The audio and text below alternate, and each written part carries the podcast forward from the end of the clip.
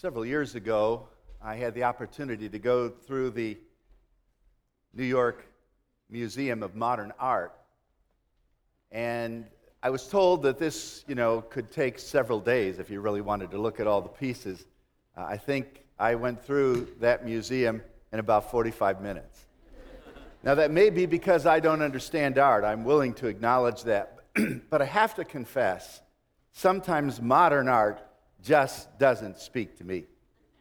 And I'm amazed at the value that people put on things. For instance, a man, a painter, an American painter by the name of Jackson Pollock, who died in a car crash at the age of 44, had made some paintings. One of the last paintings he made was an eight foot wide by four feet high rectangle. and it was, uh, he's a He's an impressionist. He's an abstract painter. And so it just looked like different colors all over this large poster board. It looks more, looked more like a bird's nest up close. And the thing sold for $140 million. I don't get it. Well, then there's this painting, believe it or not, this is true, called non existent art. Oh, I wish I could have got in on this deal. There's actually a muse- museum for it, and uh, the people involved in this art like to call it non visible art. Think about the king with no clothes. And, and so you'll actually see a frame. One was called Fresh Air, and there's nothing in the frame, and it sold for $10,000. And then on eBay recently, someone said, I know the meaning of life and I'm willing to sell it. And it sold for $3.26. I don't, of course, I, we don't know what the guy said was the meaning of life, nor the buyer, once they paid for this meaning of life, didn't disclose the meaning of life to the rest of us. Apparently, we've got to pay our three bucks as well. I don't get how people value some things as being so important, and then sometimes important things as being so useless. But when you think about it, you and I often value many things greater than we do the eternal souls of men, including our own. And there's a story from the New Testament where Jesus kind of puts everything into perspective. If you have your Bibles, let me invite you to turn to Mark chapter 5. Mark chapter 5. We continue our study on Mark, looking at the life of Christ called simply Jesus.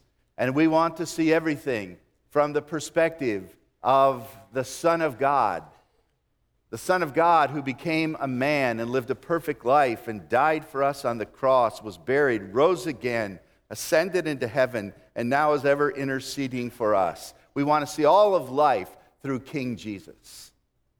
And so we read in verse 1 they went across the lake to the region of the Gerasenes. When Jesus got out of the boat, a man with an evil spirit or an impure, unclean spirit came from the tombs to meet him. Let's stop right there. We have to go back uh, into chapter 4 to find out what was happening prior to this very important story. And it's the story of Jesus crossing the sea, the lake of Galilee, with the disciples. There's another time where Jesus was walking on the water, but this time he's in the boat and a huge storm comes up and it threatens to come over the boat and swamp the boat. And Jesus is sleeping. And they said, Don't you care if we drown? And he gets up and says, Be quiet, and everything's quiet. And the disciples are shocked and they're saying, Who is this who has power even over the seas? And then they landed on the shore. This little map gives us an idea of, uh, the, of the territory around the Sea of Galilee, the Lake of Tiberias. Uh, it, uh, they probably were coming from Capernaum that night in chapter 4 and ran into this huge storm on their way to the land of the Gerasenes, or Girgashah, as it's sometimes called. So we're, we're traveling to the east side from kind of the northwest side. The lake is about 14 miles long and roughly 7 to 8 miles wide, depending on where you're measuring it. But if you look closely at this map, you'll notice that the gray area uh, actually was showing a valley, and then you've got high hills around it. Sea of Galilee is 650 feet below the level of the Mediterranean Sea, just to its west. Now, here's a picture that gives you some sense of those mountains that come quickly down to the lake. By the way, the Sea of Galilee is about the size of Houghton Lake. Here's another picture, again, showing the topography of the area with these steep mountains coming down. And this is why squalls are so common on the sea. They can happen quite quickly. The wind will come down, rush down into this valley, and stir up the waters. And again, another beautiful picture uh, of the Sea of Galilee. And this last picture is probably looking over toward the region of the Gerasenes. By the way, the Jews lived on the west side, but on the east side was the land of the Gentiles. And often in the scripture, when it says they went to the other side, they're referring to going over to that Gentile side, the side that's on the east.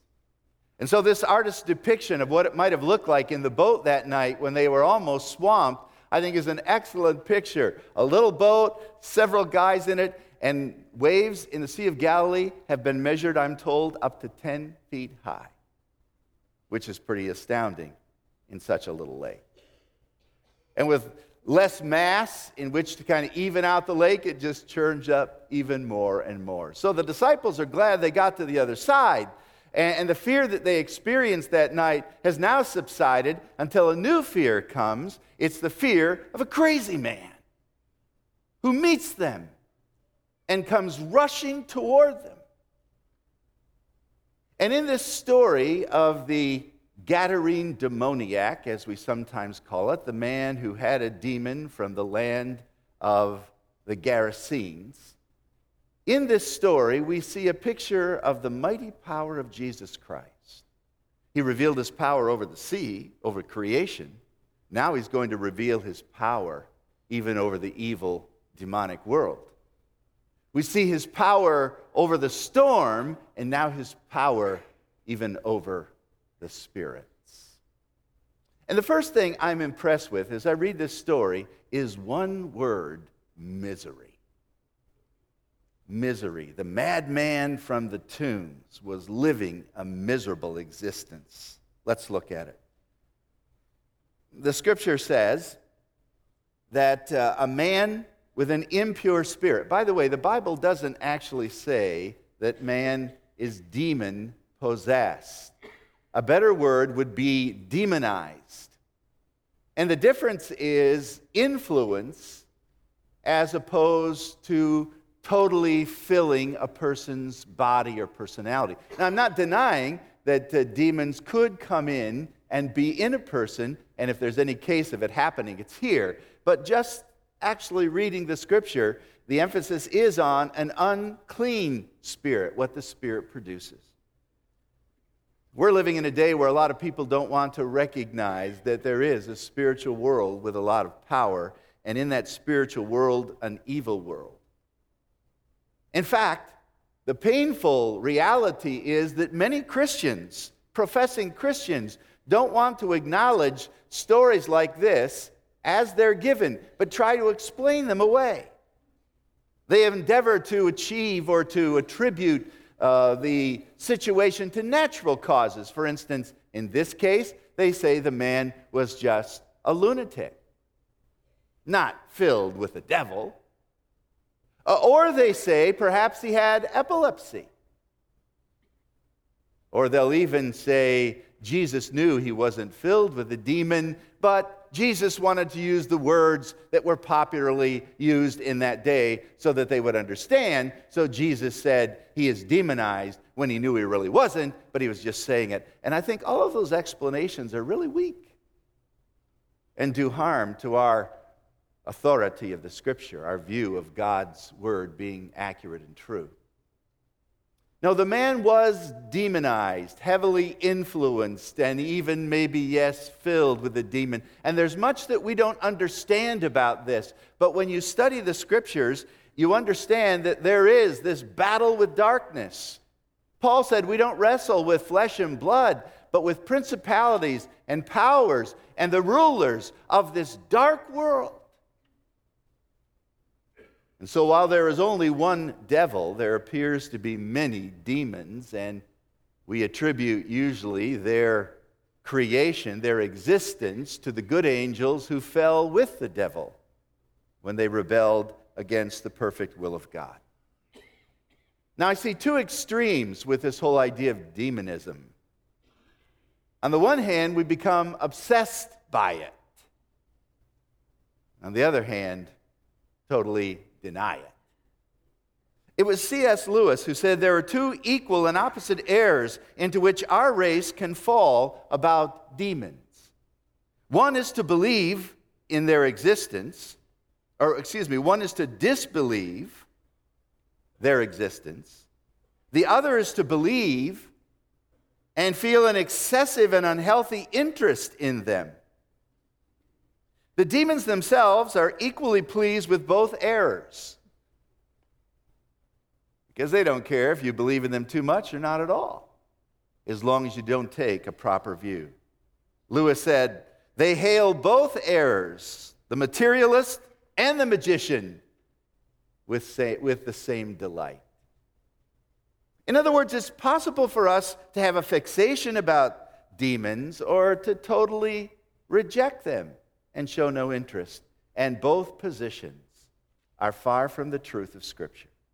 So, the testimony of the sacred writings to the existence of these spiritual beings whose plan and design for you is only misery and death. Scripture abundantly talks about them everywhere. But we should never go beyond what the Scripture says, which means there's a whole lot of mystery and there's a whole lot of question. So, as you study the scriptures, try to embrace that biblical balance. And a story like this, I think, goes a long way toward helping us be balanced.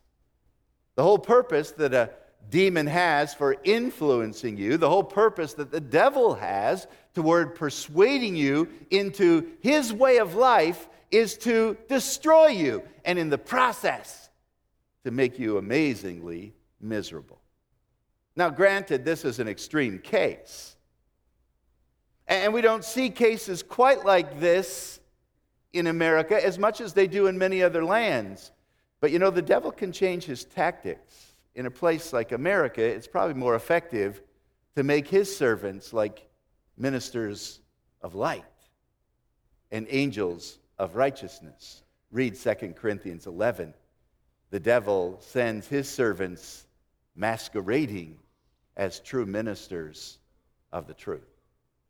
So, back to our story. Here's this miserable guy. Notice he is filled or influenced, demonized by an impure spirit, and the spirit has him living in the tombs.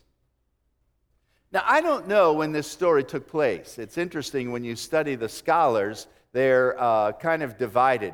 Some say that it was the night when they came through the storm in chapter 4 and they landed in the early morning, while others say, no, it was still night when they landed. And if that's the case, it makes the story even more eerie. Because here's a madman coming from a graveyard in the middle of the night. I don't know about you, but things just seem a little more creepy at night than they do in the day. And frankly, although I don't have any particular fear of walking through graveyards, I don't make it a habit of doing it at night.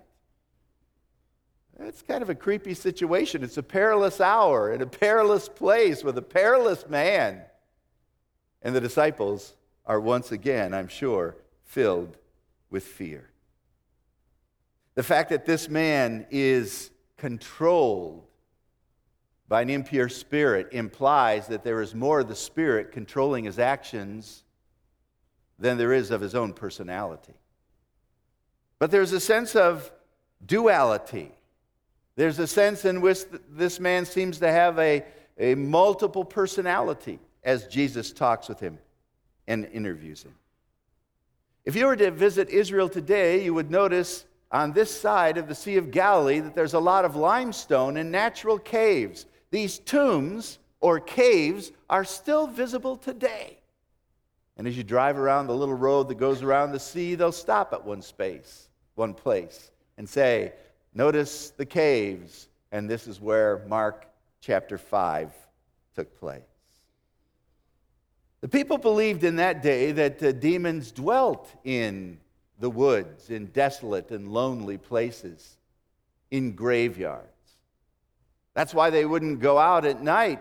Uh, they had a fear of night as well. They wouldn't go out with a lantern or a torch. And sometimes they wouldn't even greet someone at night if they were out walking for fear that that person could be a demon coming toward them. There are all kinds of phobias, just like there are in our world today. The Bible tells us in verse 3, look at verse 3. This man lived in the tombs, and no one could bind him anymore, which means they'd been trying. This guy had been incarcerated and chained, but he had supernatural strength. There were chains on his hands, verse 4, and chains on his feet, often. But he had this unusual strength to break them. And no one was strong enough to subdue him.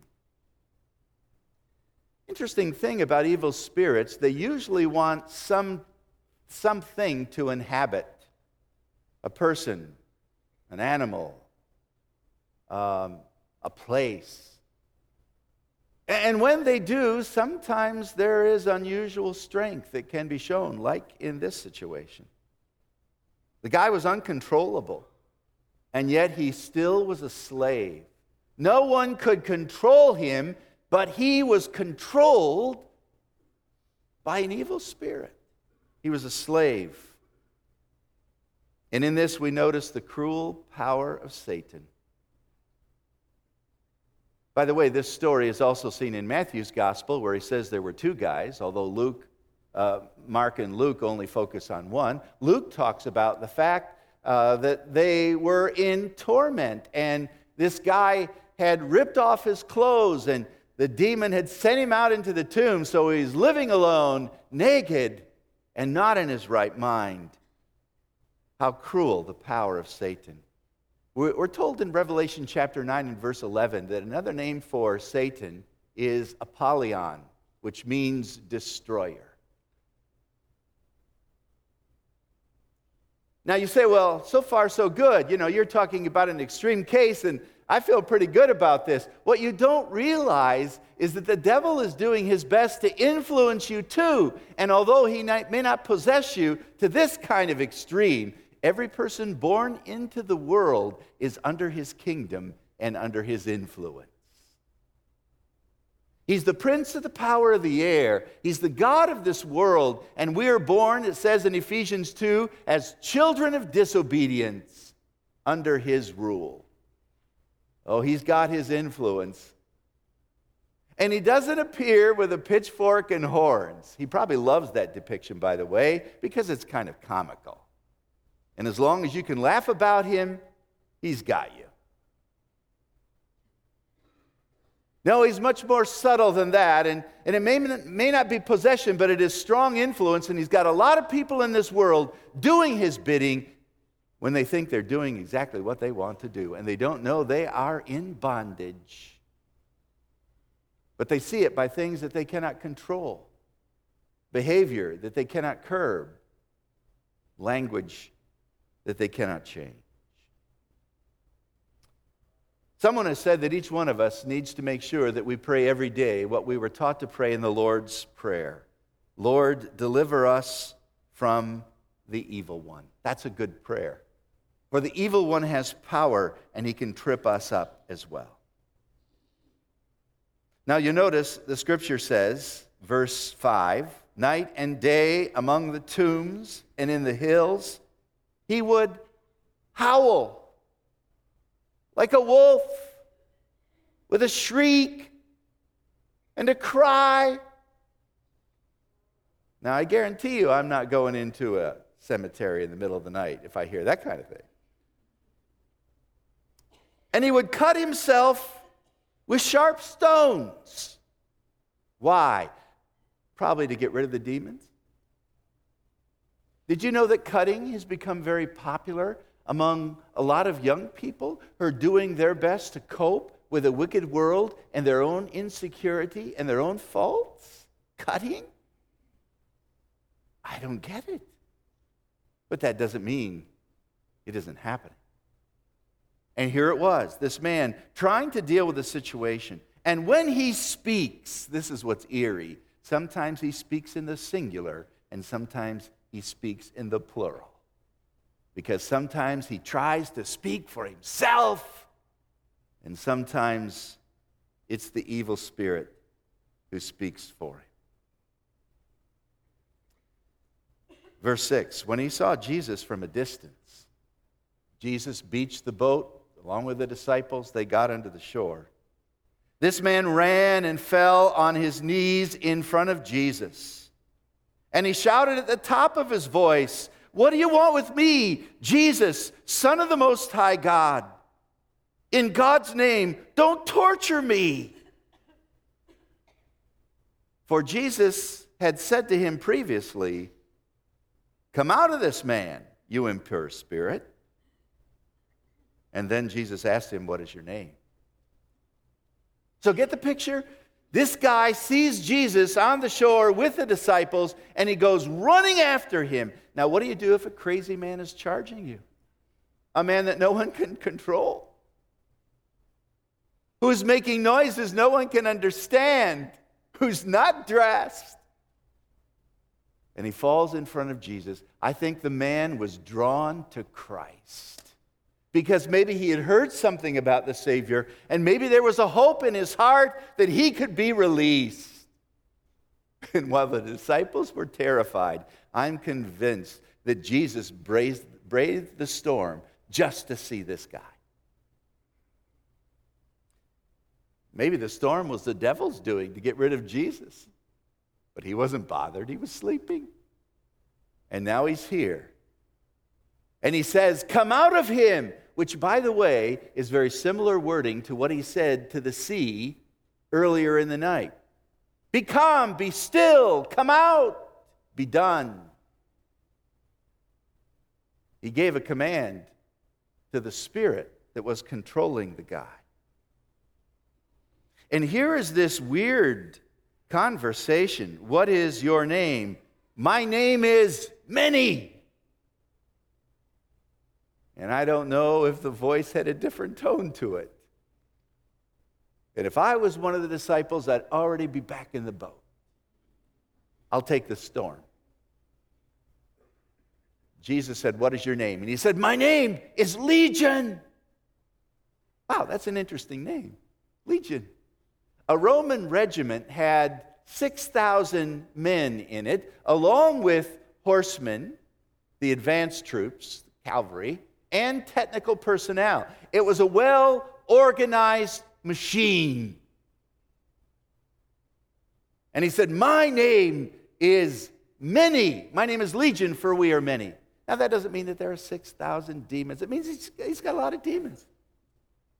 It means that maybe this guy saw the Roman troops that were occupying the land. And by the way, those troops were lawless, those troops were wild and committed unspeakable atrocities. Raping women whenever they wanted to, abusing people whenever they wanted to, confiscating possessions whenever they wanted to. They occupied the land. My name is Legion because just like the Roman soldiers, there are many inside of me who occupy the land and I cannot do what I want to do. In fact, maybe this guy had been abused by Roman soldiers. We don't know how he became demon possessed, whether it was his sin that opened himself up or some horrible situation where, again, he opened himself up to evil spirits. My name is Legion. The tradition was that if you could get the name of a demon, you would have the power over that demon. Jesus wasn't concerned about that. He's concerned with dealing with the problem. Remember, he's already given a command come out. And now he's investigating the situation. Wouldn't it be horrible to be under the control of an evil spirit? Well, it's horrible to be under the influence of Satan so that you are doing things that you don't want to do, and you've got many hang ups that you cannot break, and you are a slave to your own sin, and that's exactly where the devil wants you to be. You need Jesus to speak grace and peace to you. And so, if the first word for this story is misery, the second word for this story is authority, for the madman meets the God man. Jesus comes. He's called the Most High God. By the way, isn't it interesting that whenever the demons meet Jesus, they seem to know who he is? In fact, they have better theology than a lot of church people. You're the one from the Most High. I know who you are. And that's right. He is the Son of the Most High come to earth. And of course, when he said, My lame name is Legion, for we are many, then he began to beg him. You know, don't torment us. Don't get rid of us, he begged. Don't send us out of the tombs. Don't send us from this area. This is our home. This is where we live. This is where we long to be. You see, Jesus had commanded that the evil spirit leave the man, and they had no choice. But they were pleading with another place to live. Don't let us go from this region. I find it interesting that when desperation meets deliverance, Jesus always wins. His amazing power and authority are revealed.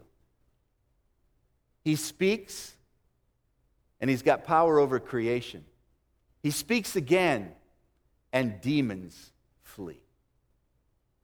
Now, this whole negotiation with the demon is a, is a rather interesting thing. We think to ourselves that, you know, perhaps Jesus is unable to get rid of the demon, but that is not the case.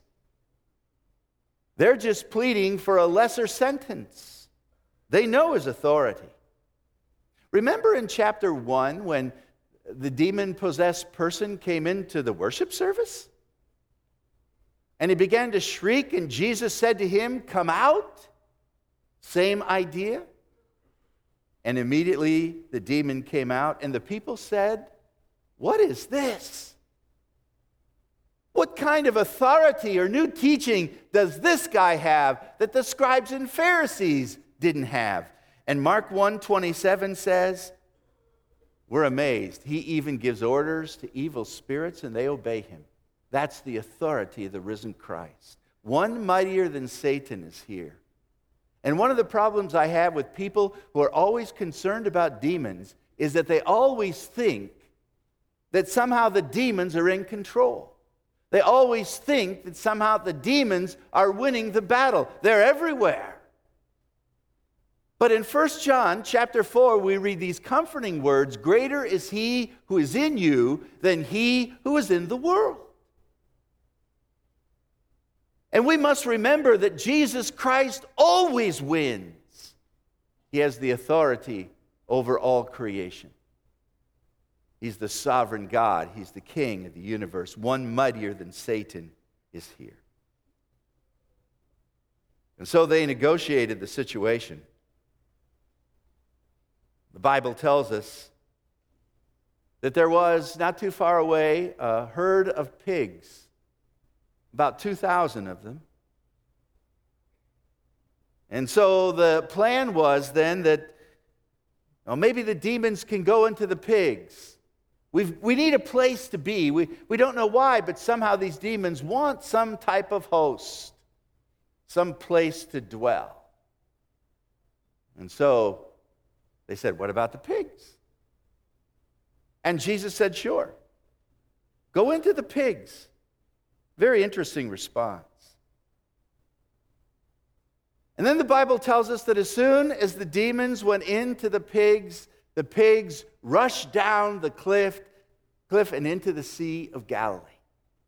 Now, here's some pictures of, of that uh, very area, uh, the cliff area. Actually, this is uh, a painting of what might have happened with the story. Let's go back just a little bit. The, the cliff pictures here are taken of the most natural site a cliff that runs straight down into the lake.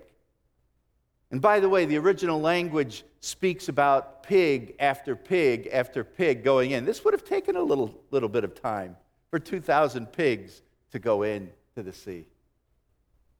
And right away, someone shouts, Wait a minute, wait a minute. This is not right. Why would Jesus harm animals? I mean, you can't say no animals were harmed in the telling of this story. But the point is, there are several things to consider. First of all, it's very possible that it was a Jew who had this business on the Gentile side of the lake, clearly against the law that forbids dealing with pork. Or it could simply be that Jesus is saying to us, you know, there's more value in a human being, one human being, than there is in thousands of animals. Or it could be that the story is telling us that Satan doesn't care whether it's a person or a pig. He just wants to destroy things. Now, I don't think the demons knew what was going to happen to them. I think they were looking for peaceful grazing near their tombs. And they ended up going down into the abyss, which is the very thing, according to Luke, that they said, Don't torment us. Don't send us down to the pit before our time. Don't judge us. And Jesus said, You want to go in the pigs? Go in the pigs. And the pigs freaked out, and then they were gone. But that's not the most amazing thing about the story. I think one of the most amazing things about the story is that Those who were tending the pigs, look at verse 14. Those who were tending the pigs ran off and reported this in the town and countryside to the people to tell them what had happened. Now, if you were a pig herder in charge of 2,000 pigs and you lost them all, don't you think your job would be in jeopardy? And they went back to say, hey, we didn't do it. There's this guy out there. And the owners were probably some of the first of the curious crowd to come back. They'd lost their business. This was pretty lucrative. Now the whole economy has been shaken. And the people come out. And when they came to Jesus, verse 15, they saw the man who was possessed by the legion of demons sitting there dressed before he was naked, and in his right mind before he was demonized and acting like a crazy man. And they were afraid. Afraid of what? Afraid of Jesus and his power. Afraid of what had just happened. Afraid of the status quo being changed. Did you know that Jesus is not only a threat to demons, he's a threat to the American dream? He's a threat to the materialistic crowd. He's a threat to anyone who values something as more important than a soul. They saw this guy sitting there in his right mind and they were afraid. So, those who had seen it, they told the people what had happened. And the people began to plead with Jesus to leave. Verse 17 Jesus, would you please go? Interesting. Now the people are begging. And the thing I notice now is maybe the key word is hostility. The people were hostile. The people were unwelcoming to Jesus. The people weren't concerned that a man had now been transformed and a soul rescued. They were more concerned about their business, which simply leads me to the question what do you value most, pigs or people? What do you value more than a living soul? Well, Jesus was convinced that it was all worthwhile. And by the way, the interesting thing about this is when they said to Jesus, Leave, he got into the boat, verse 18, and he left. Because if you tell Jesus to leave, he's going to leave. Now, sometimes in His mercy and grace, He'll ask again and He'll persevere. But there is a day when you say leave and He's gone. In fact, the only way that you can miss the great mercy and grace of God is if you tell Him, I don't want it. Leave my life. Stop bothering me. Don't change the status quo. And then we notice verse 18 the man who had been demonized begged Jesus to go with him. Can I go with you? And Jesus didn't let him, but said, No, you go home to your own people and tell them how much the Lord has done for you. Isn't it interesting? Jesus, Jesus usually said, Don't tell anyone, don't tell anyone. That has been his mantra all the way up until now. But now the gospel is going to the east side, to the Gentile side. These people aren't going to make him king immediately. This is one of the first missionaries to the Gentiles. No, you go back to your home and tell them what Christ has done for you. You say, I'm not a very good evangelist. This isn't evangelism, this is witnessing. Witnessing is simply saying, I don't know all that happened, but I'll tell you this this is what Jesus did for me. Sometimes we get the idea of evangelism as going all the way of, you know, closing the deal and making a person pray. And there's nothing wrong with that. We need evangelism, but God has told us to be a witness. What is a witness? It's where you tell everyone else what Jesus has done for you. Go back to your home. It's a good place to start. And tell them what the Lord has done for you. And he went back to the Decapolis. Decapolis means 10 cities. Deca, like decade, 10 polis city. It was a region that was primarily on the east side of the Jordan, almost exclusively Greek, influenced by Alexander the Great, and still the influence was there. Only one city was on the west side of the Jordan. Go back to the Decapolis, to your hometown, and tell them what Christ has done for you. And now a man set free from his bondage goes all back to his relatives, back to his, his old haunts, and they see the difference. The people who know you best will see the difference when Christ has changed your heart. And so that's what the story really is all about. There was an ophthalmologist who, uh, fresh out of college, was trying to start a business in the town where he didn't know anyone. He had no friends, he had no money, he had no patrons. And he was really discouraged. One day he noticed a blind man on the street, looked closely into his eyes, and said, I believe I can help you. And the blind man said, I have nothing to pay you with. He said, Come with me. So we went down the street to his office. The man looked at his eyes, noticed that he could help him with some surgery. The next day, performed the surgery, and it was successful, and the blind man could see. He again said, Doctor, I'm a poor man. I don't have a penny to pay you. And the man says, Oh, you will pay me. And this is how you're going to do it not with money. But I want you to go and tell everyone you see that you were blind and tell them who healed you. and the doctor ended up with all kinds of business. Yeah, you don't need to know all the theology that's written in the book. You need to grow deeper in your understanding of it. But this much you know once I was blind, but now I see. Once I was held in the grip of the evil one, but now I've been set free by the grace of God. Go tell other people what Jesus has done for you. And He can set you free. If He can do it with the worst of these, can He not do it for you? Let's pray. Thank you, Lord, for your power on display. Thank you for your mercy and grace, for your empathy and your authority, and your power to heal. Lord, I don't suspect that there's anyone in the same exact condition today in our place of worship like this man. But I do suspect that there are many who are greatly influenced by the evil one. They're unwilling to turn to Christ for help. And if they tell you to go away today, you will. But if they come running before you with a heart that says, Heal me, you will.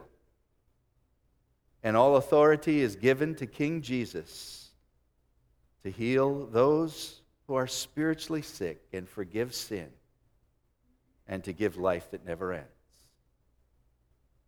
Do that in our midst, we pray today in Jesus' name. Amen.